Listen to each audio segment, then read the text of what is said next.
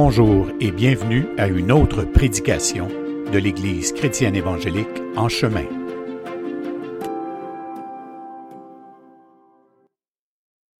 Donc aujourd'hui, on va continuer dans la série euh, sur l'Évangile de Jean.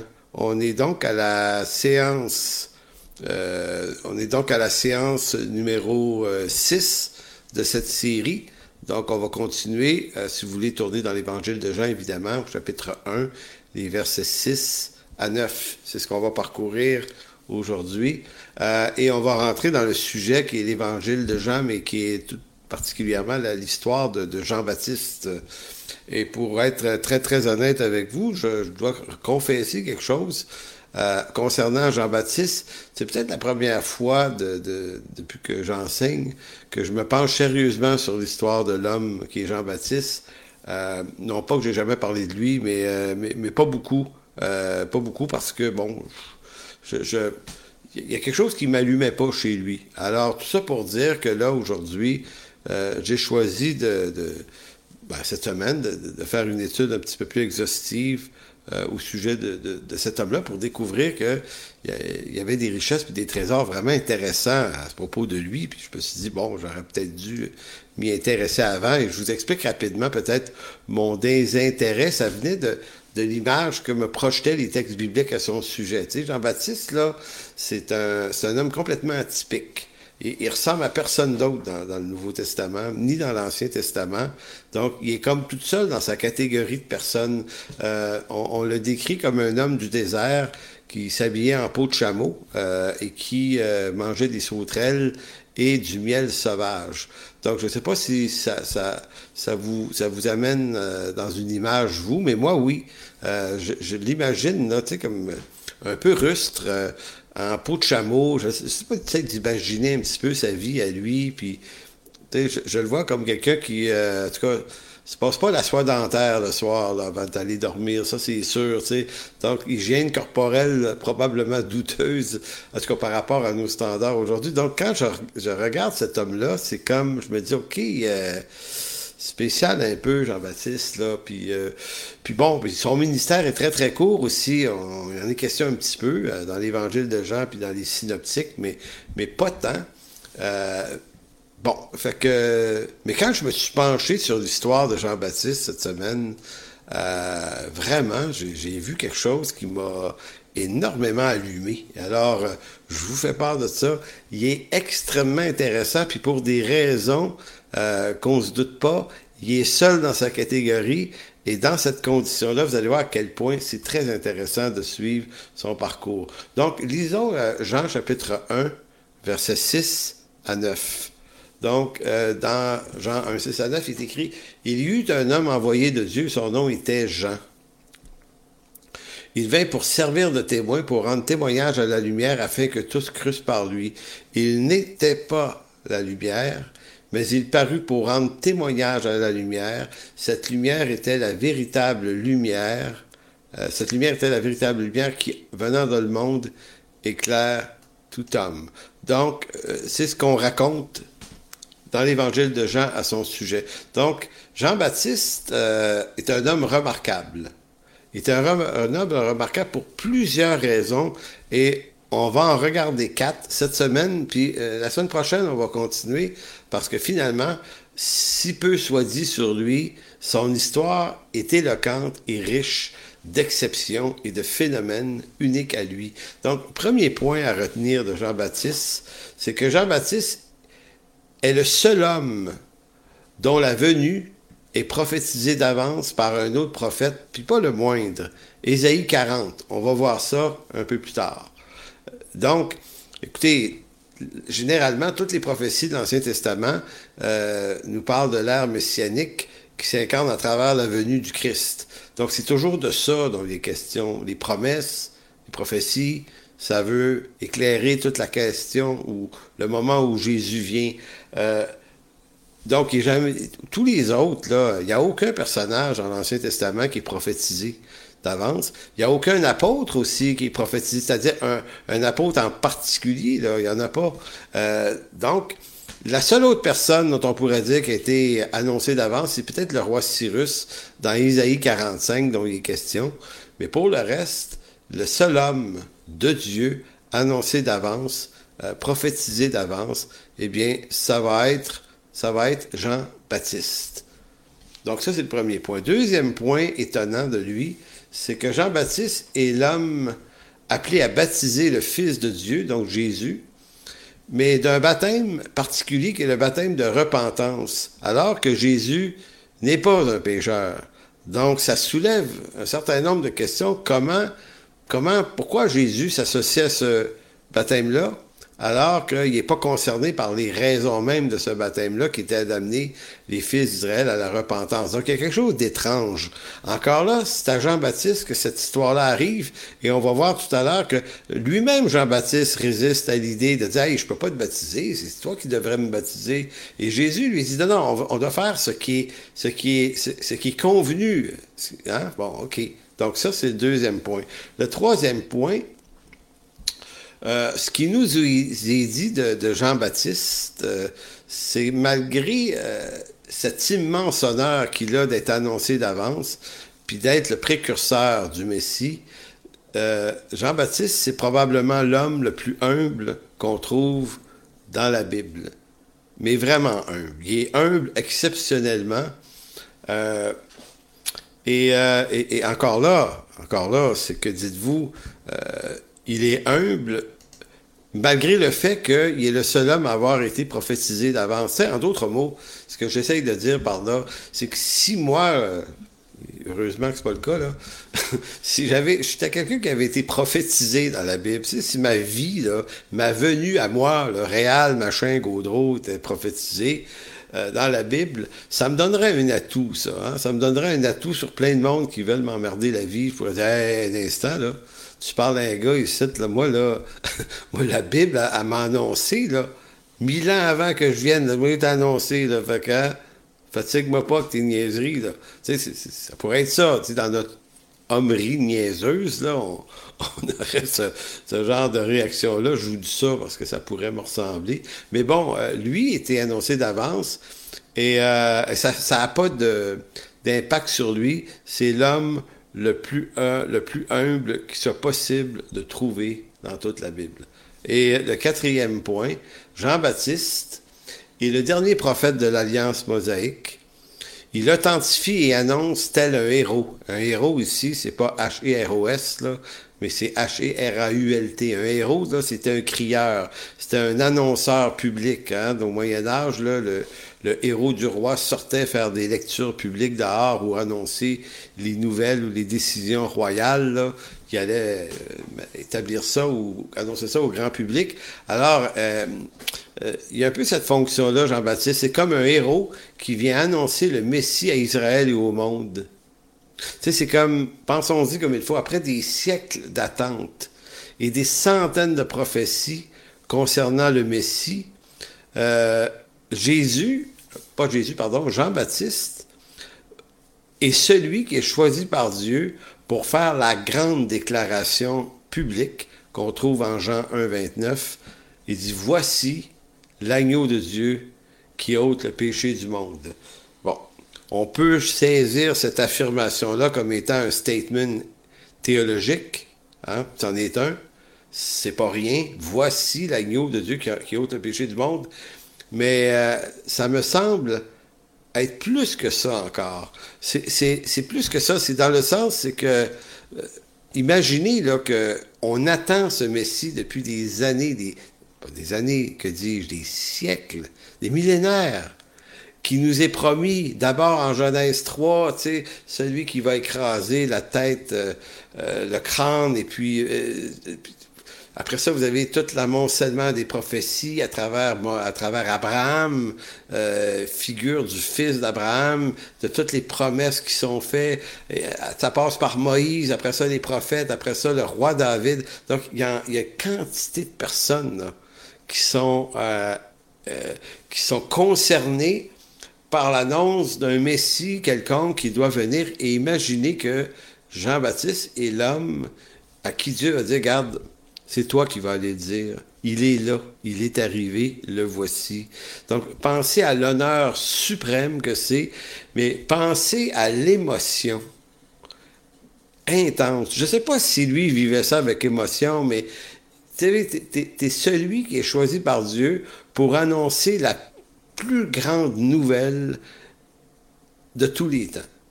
Y a-t-il dans l'histoire de l'humanité une information plus grande que celle qui consiste à dire le voici, celui qu'on attend, celui dont on se parle dans les synagogues à tous les samedis, celui qu'on lit lorsqu'on lit la, Torah, la Bible, celui, il est là, le voici. Hey, ça devait être quelque chose de gigantesque à porter pour Jean-Baptiste. En disant, voici l'agneau de Dieu qui enlève le péché du monde, qu'est-ce que ça peut bien vouloir, qu'est-ce que ça implique d'être l'agneau de Dieu, là? Ben, ça implique d'être celui qui va écraser la tête du serpent. Tu sais, dans Genèse chapitre 3, il va écraser la tête du serpent et renverser la, malédiction de la chute.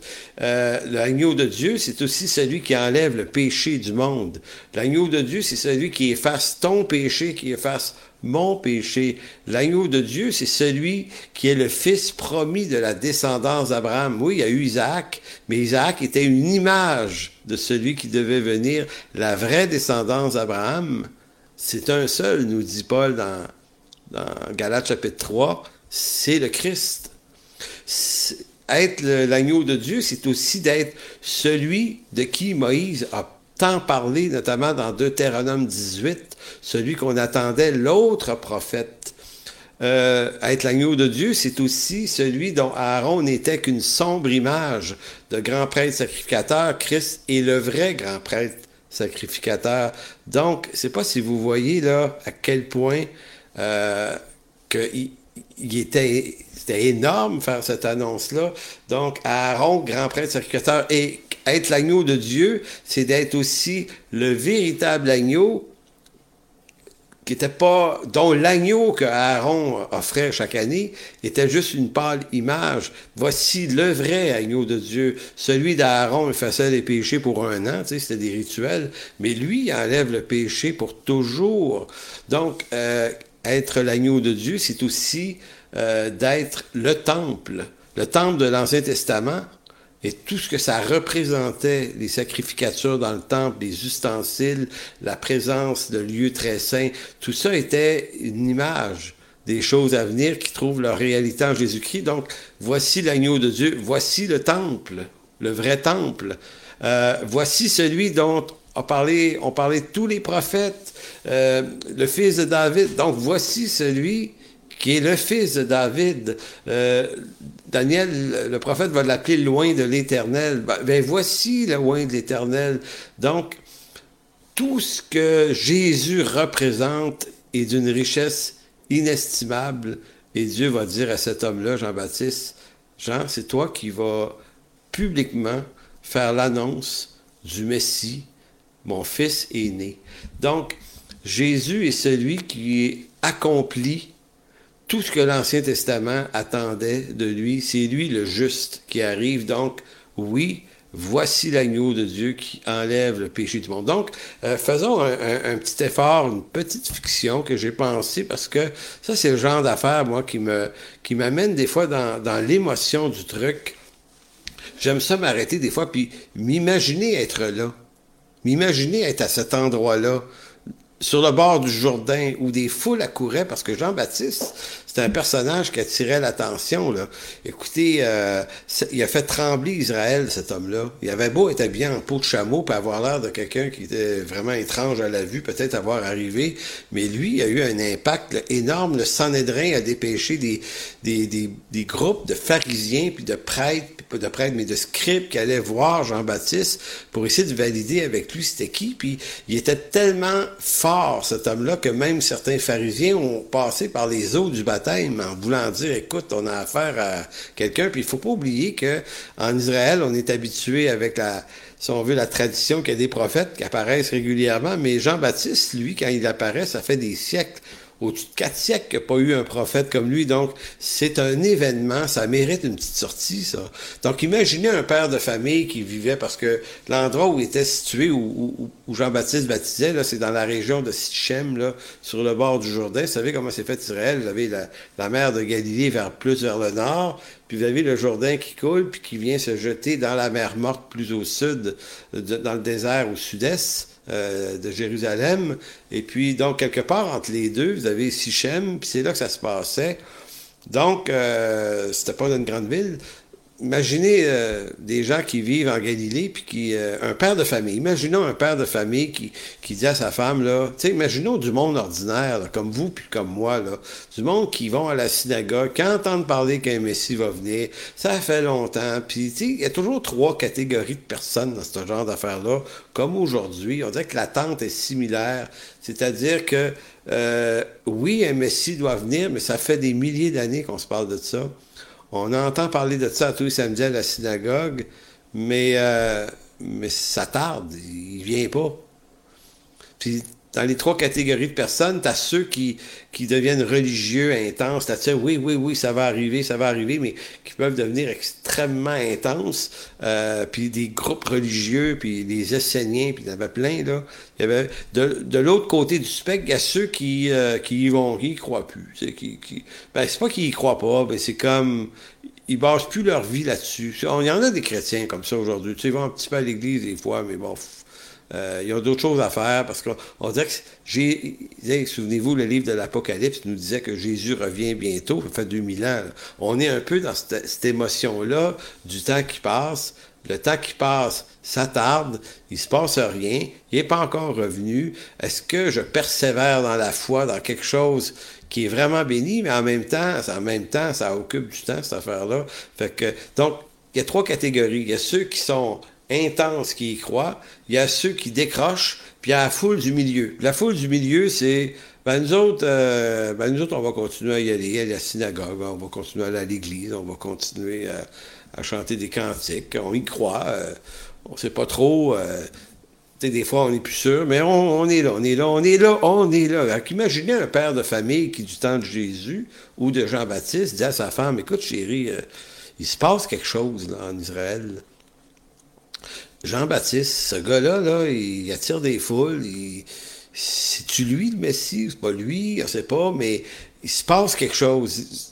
On a envie de vivre ça. Vous savez, quand il se passe quelque chose quelque part, sais, de spirituel, de, on y va-tu? On va-tu voir ça? mais aller voir ça à l'époque, là, c'est pas une sortie du samedi où tu pars en auto à 9h avec ton lunch en arrière, puis tu dis aux enfants, OK, soyez-vous, attachez-vous, on y va, dans une heure, deux heures, on est là, on revient, on rentre pour souper. Là-bas, c'est OK. On se lève à 3 heures du matin, on sort la petite charrette avec l'âne et puis on se met de la nourriture là-dessus, puis euh, euh, on a un bébé ou deux là-dedans, puis trois, quatre enfants dans la charrette, puis là on va marcher, puis en chemin on va, on va être obligé de coucher quelque part, on peut pas se rendre là d'une journée. Tu sais, une famille, là, tu marches pas 50 km par jour, là, tu t'en marches un peu, puis on va s'arrêter pour la nuit, on va faire le reste le lendemain, puis on, on veut aller voir ça. Donc c'était peut-être une petite semaine que ça prenait aller voir Jean-Baptiste et imaginez cette famille-là qui débarque à l'endroit et qui arrive à ce moment-là. Quel moment? Le moment où Jésus arrive lui aussi. Et là, les autres, ils voient ce Jésus qui est là, ils savent pas, c'est, on sait pas encore. Avant que, que Jean-Baptiste le déclare agneau de Dieu, euh, on ne sait pas, on l'a pas encore vu, Jésus, on n'a pas entendu parler de lui. Imaginez être dans cette foule où Jean-Baptiste parle avec un autre gars avec les cheveux longs. Là, ils jasent. Là, tu ne sais pas trop ce qu'ils se disent. Puis tout à coup, euh, Jean baptise l'homme en question. OK, c'est normal, il y a une file d'attente, tout le monde va être baptisé. Et là, au moment où il sort de l'eau, il y a une voix qui se fait entendre du ciel. Tu dis, oh, un instant, qu'est-ce qui se passe? Tu sais, imaginez le, ce père de famille avec ses enfants qui, sais, il, revient un moment, là, les, amis, les enfants, écoutez ça, là. Puis une voix de Dieu qui se fait entendre, celui-ci est mon fils bien-aimé en qui j'ai mis toute mon affection. Puis là, il y a la colonne qui vient, figure du Saint-Esprit sur lui. Et là, vous avez Jean-Baptiste qui s'écrit très, très fort.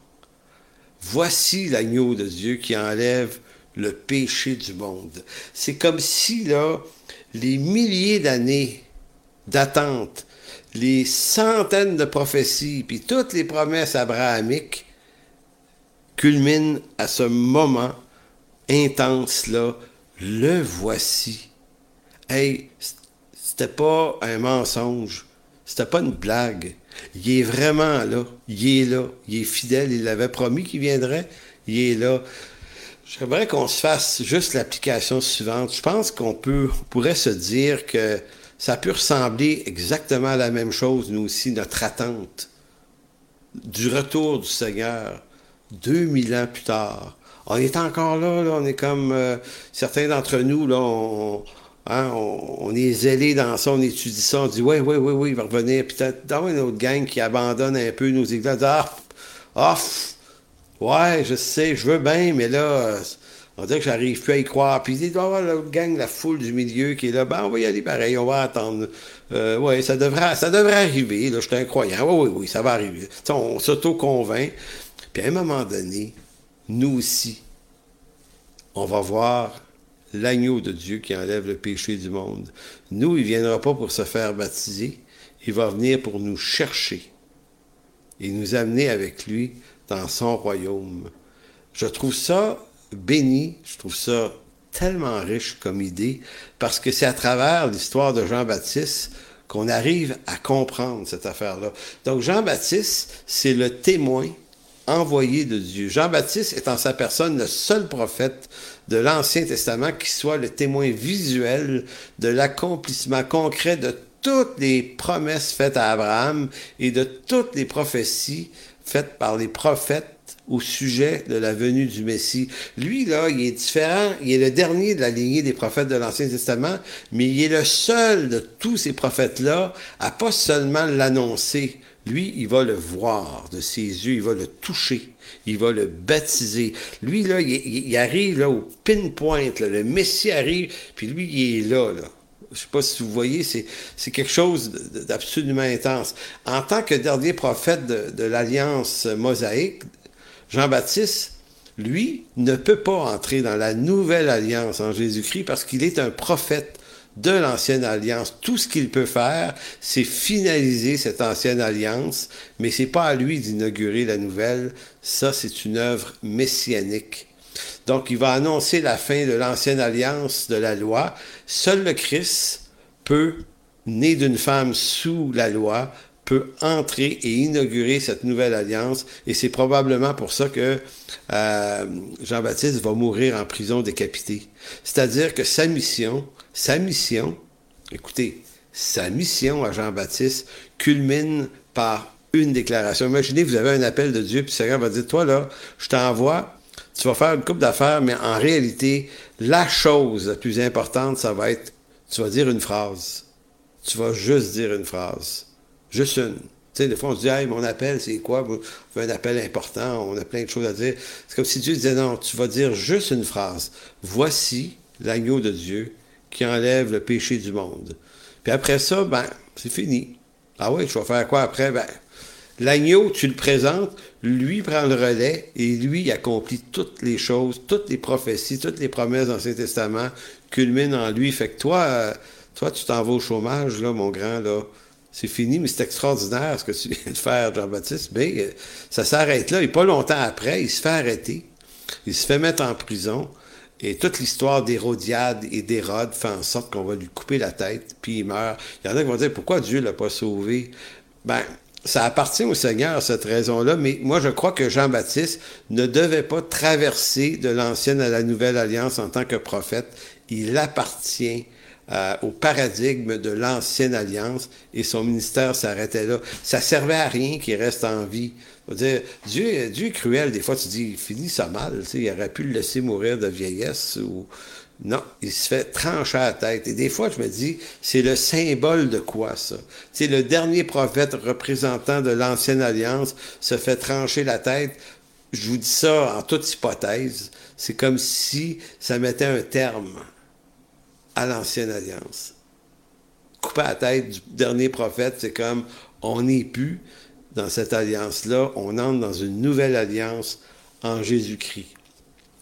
L'autre point, c'est que Jean-Baptiste a baptisé le Messie, ce qui est tout à fait étrange, c'est atypique. Parce que Jésus n'étant pas un, pécheur, euh, n'a pas à se repentir de quoi que ce soit. Or, tous ceux qui allaient vers Jean-Baptiste euh, allaient confessant leurs péchés et se repentaient.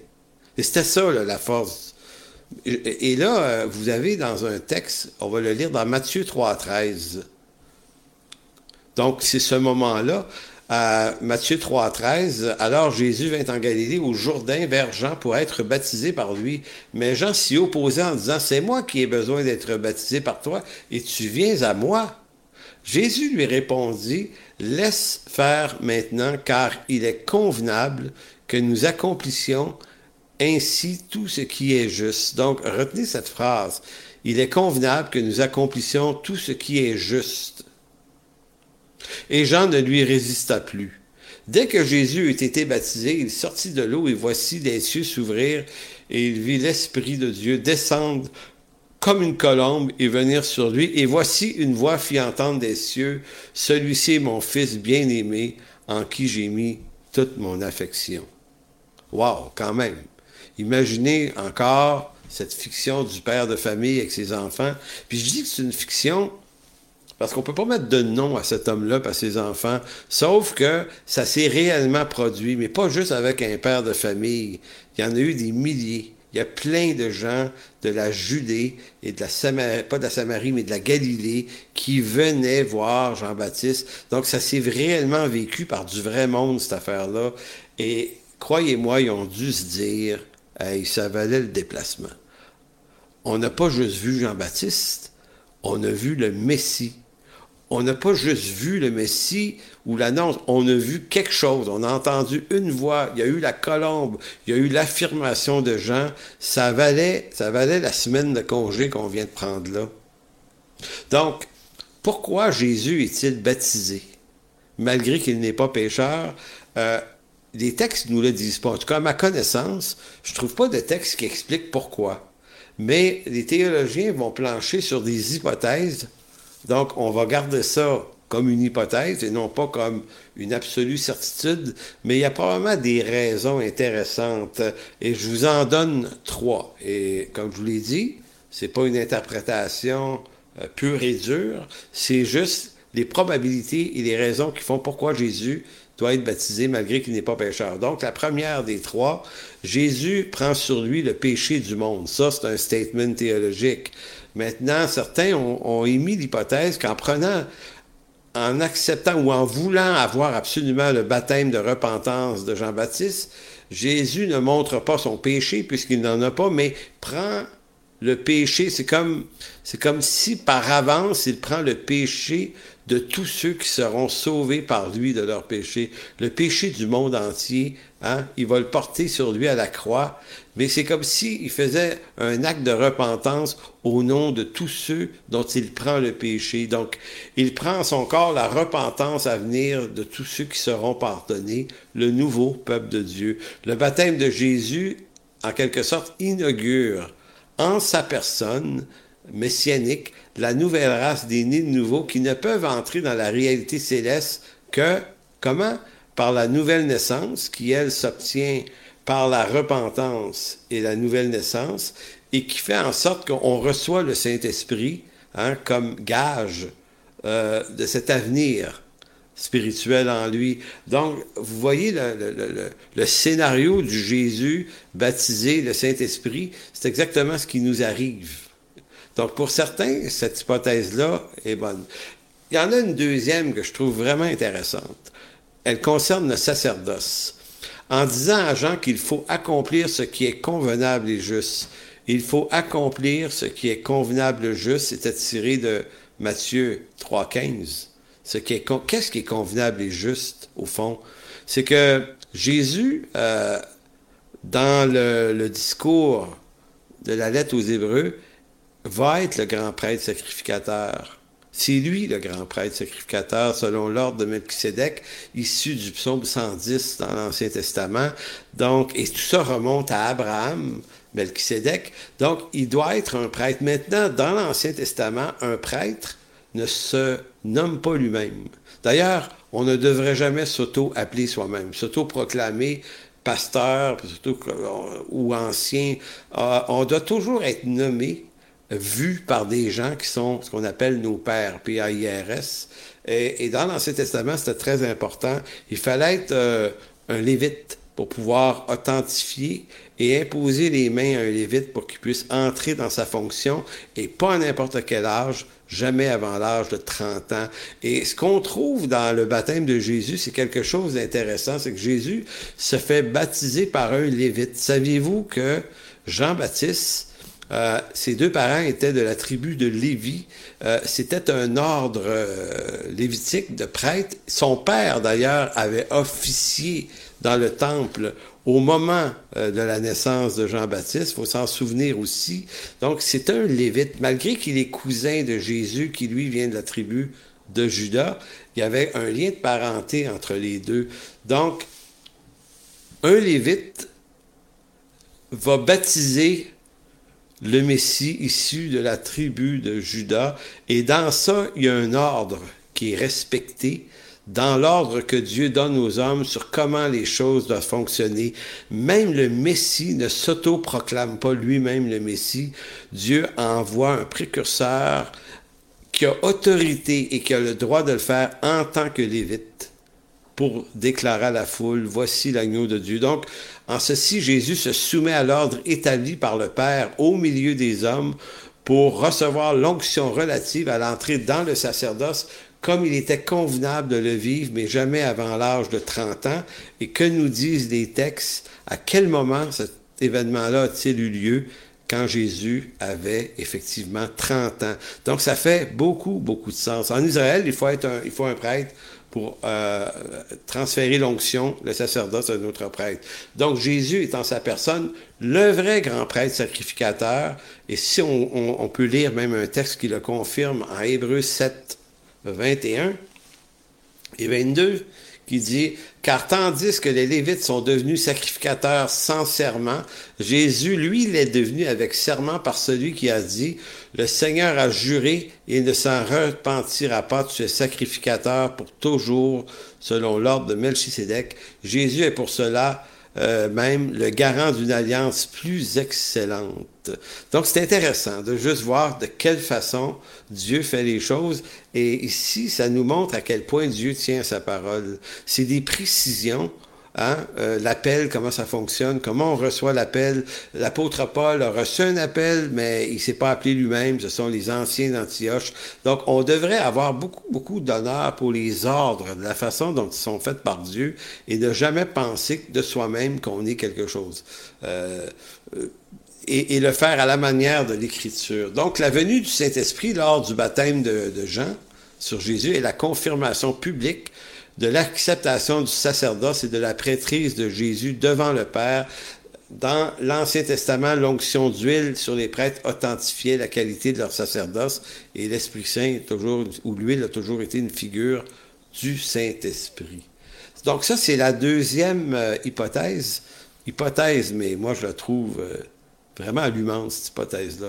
La troisième, c'est Jésus ouvre un chemin vers la nouvelle création, donc doit emprunter le chemin que vont suivre tous les nés de nouveau après lui. C'est important de dire, en effet, tous les gens qui seront éventuellement sauvés du temps de Jésus, mais par les siècles qui vont suivre, devront passer par le chemin ouvert par Jésus. Nouvelle naissance. Ben, d'abord, avant de naître de nouveau, il faut que tu naisses humainement. Personne dans le royaume de Dieu va aboutir là s'il n'est pas né d'une femme. C'est extrêmement important. Jésus est donc a suivi les conditions pour pouvoir être l'agneau de Dieu qui sauve l'homme des péchés monde, il devait être complètement un homme. Et pour être complètement un homme, tu peux pas apparaître comme ça sur un nuage, là. Tu dois naître d'une femme. Donc ça, ça a été respecté. Il est sans faute, évidemment, sans péché, mais il va s'identifier à ceux qu'il sauve en prenant baptême de repentance et par le baptême recevoir le Saint-Esprit. Ensuite, le chemin se continue, il est mis à mort, donc on doit mourir, on va tous mourir, après quoi vient la résurrection. Donc, naissance humaine, repentance, baptême, Saint-Esprit, mort, résurrection. C'est ça le chemin. C'est ça le chemin qui mène au ciel. Donc Jésus ouvre par lui-même une route nouvelle nous dit l'auteur de la lettre aux Hébreux. C'est intéressant, dans Hébreux 10, 19, il est écrit Ainsi donc, frères, puisque nous avons au moyen du sang de Jésus une libre accès dans le sanctuaire, par la route nouvelle et vivante qu'il a inaugurée pour nous au travers du voile, c'est-à-dire de sa chair. Donc, voyez que Jésus nous dit l'auteur ici, c'est intéressant parce que le voile du temple fut déchiré du haut vers le bas au moment de la crucifixion. Et le voile déchiré signifie que l'accessibilité la, à la présence de Dieu du lieu très saint, maintenant, elle est ouverte. Et c'est lui qui ouvre ce chemin-là. Donc, c'est intéressant de savoir que ce chemin-là n'a pas commencé par la déchirure du voile, mais a commencé par sa naissance euh, virginale avec Marie. Donc, c'est tout un chemin qu'il trace et nous, on est appelés à marcher dans le même chemin. Au fond, quand Jésus dit dans Jean 14, Je suis le chemin, c'est plus que je suis la bonne inspiration du truc pour être sauvé. c'est comme si Jésus disait, non, je suis le chemin. Je commence le chemin en naissant d'une femme. Euh, je passe une vraie vie humaine comme vous tous. J'ai été baptisé. Hein? J'ai reçu le Saint-Esprit. Euh, je suis mort et je suis ressuscité. Et ensuite, je suis glorifié. Donc, c'est comme s'il disait, les gars, les filles, voici le chemin. Il n'y a pas d'autre. C'est lui le chemin. Maintenant, allons vers un, un, texte, un autre texte. Je vous ai dit tout à l'heure que Jean-Baptiste est le seul personnage de la Bible du Nouveau Testament à être annoncé par un prophète de l'Ancien Testament. Ça, c'est quelque chose. Ça, là, j'avais jamais pensé à ça avant, il y a quelques jours, en étudiant. Je me disais, hey, wow, quand même. Normalement, t'es pas annoncé. Euh, David n'a pas été annoncé d'avance. Abraham, Noé, euh, ils sont pas annoncés d'avance. Ils sont appelés d'avance à partir du moment où ils existent, c'est Dieu qui les appelle à la vie, donc Dieu est parfaitement souverain sur ceux qu'il appelle. Mais, mais c'est jamais précisé exactement leur nom, qu'est-ce qu'ils vont faire exactement. Mais, mais, lui, euh, Jean-Baptiste, il est clairement identifié par Jean dans, l'évangile de Jean, au chapitre 40. Donc, si vous tournez dans Ésaïe 40, versets 3 et 5, 3 à 5, euh, une voix crie, préparez au chemin au désert le chemin de l'Éternel. Et là, vous avez encore l'usage du mot chemin. C'est toujours ça intéressant. Jésus le chemin, mais le chemin est préparé d'abord par un homme du nom de Jean-Baptiste. Il dit, aplanissez dans les lieux arides une route pour notre Dieu, que toute vallée soit euh, exaucée, euh, que toute montagne et toute colline soit abaissée, que les coteaux se changent en plaine et les défilés étroits en vallons, alors la gloire de l'Éternel sera révélée au même instant, toute chair euh, verra, et, euh, car la bouche de l'Éternel a parlé. Donc, c'est ici euh, la prédication, ou, si on veut, la prophétie qui annonçait Jean-Baptiste d'avance. Maintenant, comment on sait que ce texte-là le visait lui? Vous allez dans Luc chapitre 3, versets 2 à 4. Luc 2, 3 et 4, qui dit euh, Et du temps des souverains sacrificateurs Anne la parole de Dieu fut adressée à Jean, fils de Zacharie, dans le désert. Il alla dans tout le pays des environs du Jourdain, prêchant le baptême de repentance pour la rémission des péchés, selon ce qui est écrit dans le livre des paroles d'Ésaïe. Donc, Luc nous confirme que c'était donc vraiment de Jean-Baptiste dont il était question.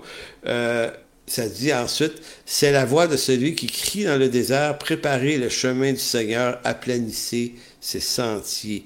Donc, à travers les deux textes, Ésaïe 40, verset 3 à 5 et Luc 3, 2 à 4, on a ici, là, la présentation du plan exact de Dieu. Donc, c'est, il y a deux choses à dire sur ça.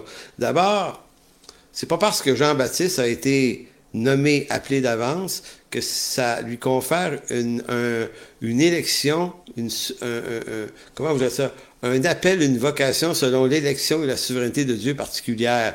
En réalité, lui, ça nous est dit de lui. Je, vous dis ça parce que pendant longtemps, moi, j'ai commencé au début, quand j'étais jeune, je croyais que nous, les humains, on est, hein, d'hommes et de femmes, évidemment, puis on, est euh, voulu, pas voulu, des accidents ou pas des accidents de, de toutes sortes. Euh, mais on existe, on est, la foule euh, silencieuse et qu'il y a juste le Messie qui est appelé d'avance pour arriver à un moment précis. Donc Dieu va juste veiller sur un peuple, Israël, et c'est le Messie qui doit sortir de ce peuple-là pour naître, pour être l'agneau de Dieu. Mais, mais l'agneau de Dieu pour le péché du monde, mais le reste du monde, c'est, c'est, des nations, c'est, c'est flou qui on est, c'est plus ou moins prévu par Dieu. On est là. Dieu a starté la machine avec Adam et Ève, et puis depuis ce temps-là, on se multiplie.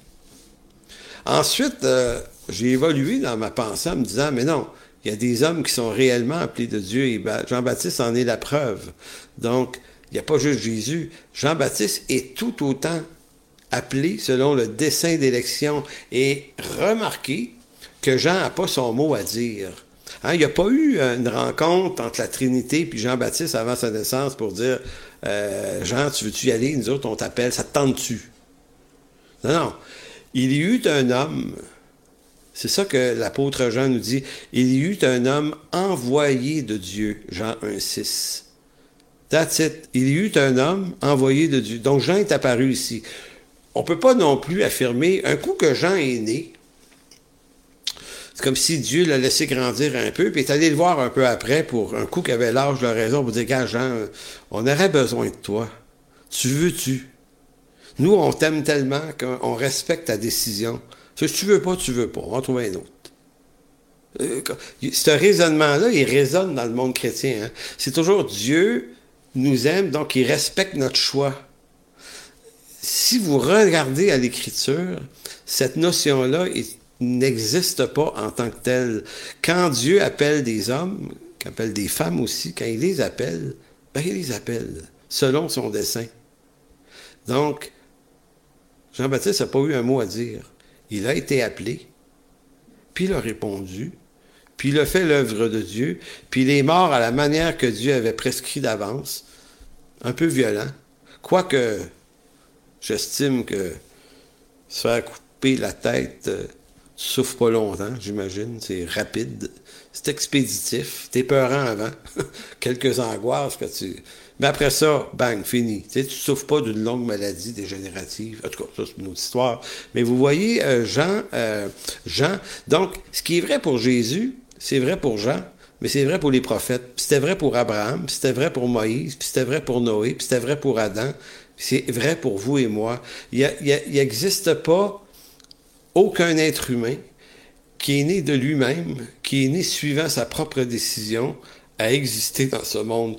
Nous existons parce que Dieu, à un moment précis dans l'éternité, ça appartient à son dessein, a vu tout ça d'avance, nous a fait tous naître au moment prévu, selon son dessein, et pour certains ont un appel plus important que d'autres, d'autres, et tous ceux qui sont nés de femmes ne sont pas forcément par le fait même sauvés. C'est pas ce que ça veut dire. Ça veut juste dire qu'ils sont amenés dans ce monde par la volonté de Dieu.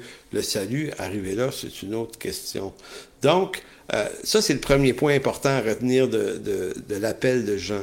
Le deuxième, la deuxième appel, euh, la deuxième euh, leçon qu'on peut tirer, c'est lorsqu'on lit l'histoire ou la naissance ou la venue de Jean-Baptiste dans Ésaïe 40.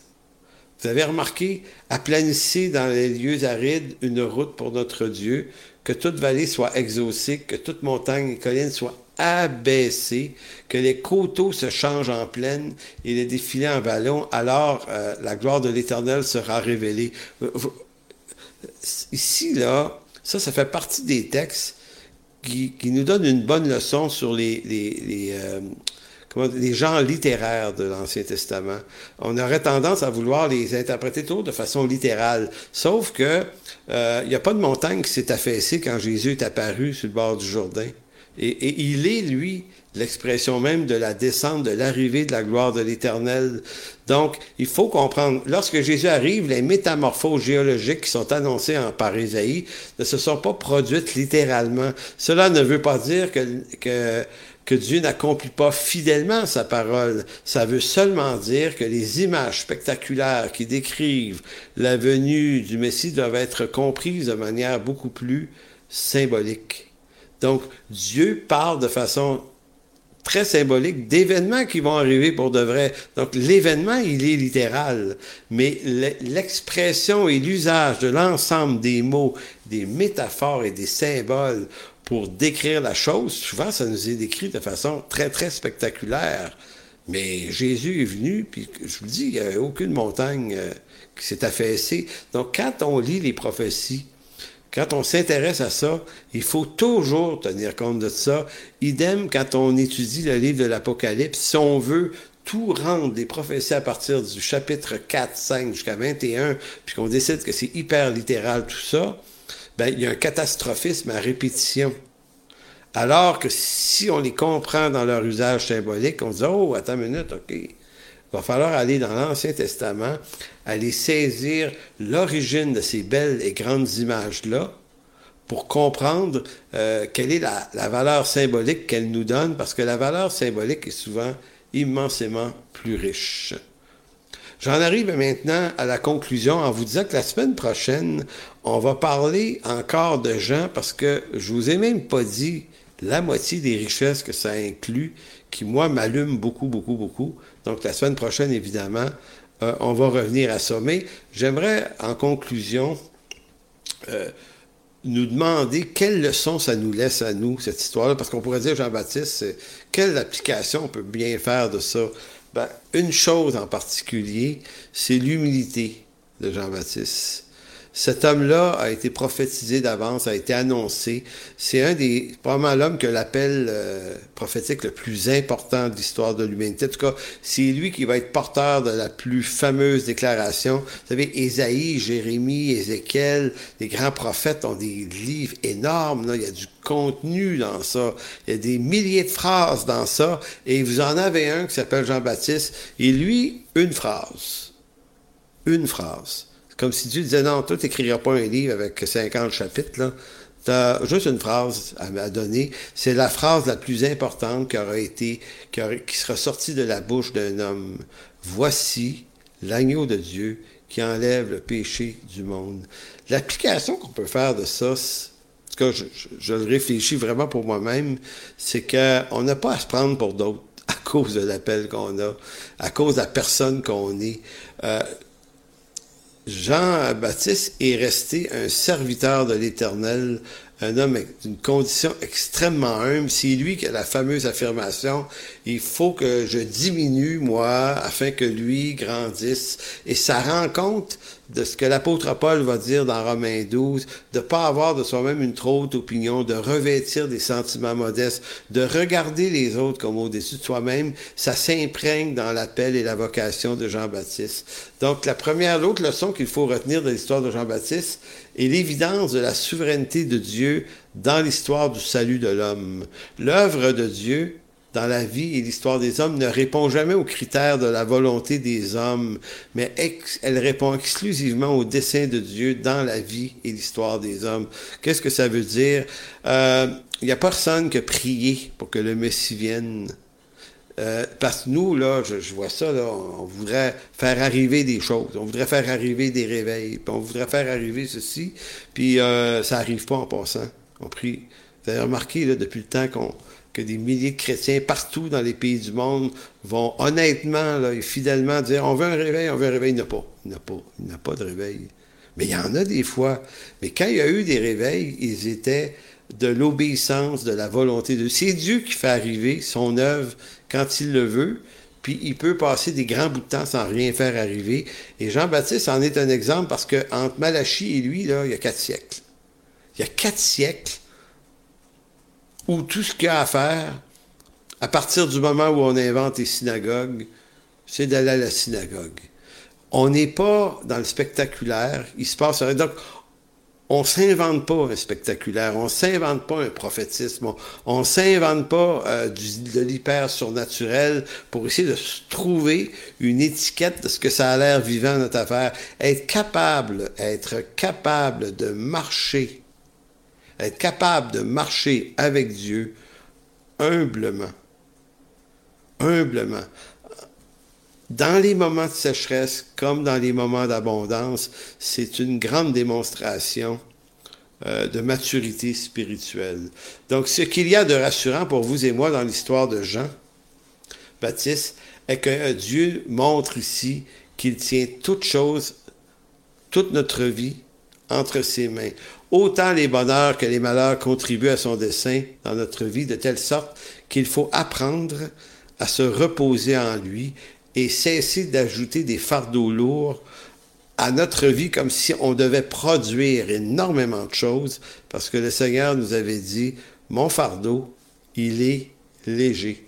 Donc, il y a un seul Jean-Baptiste. Il y en a juste un.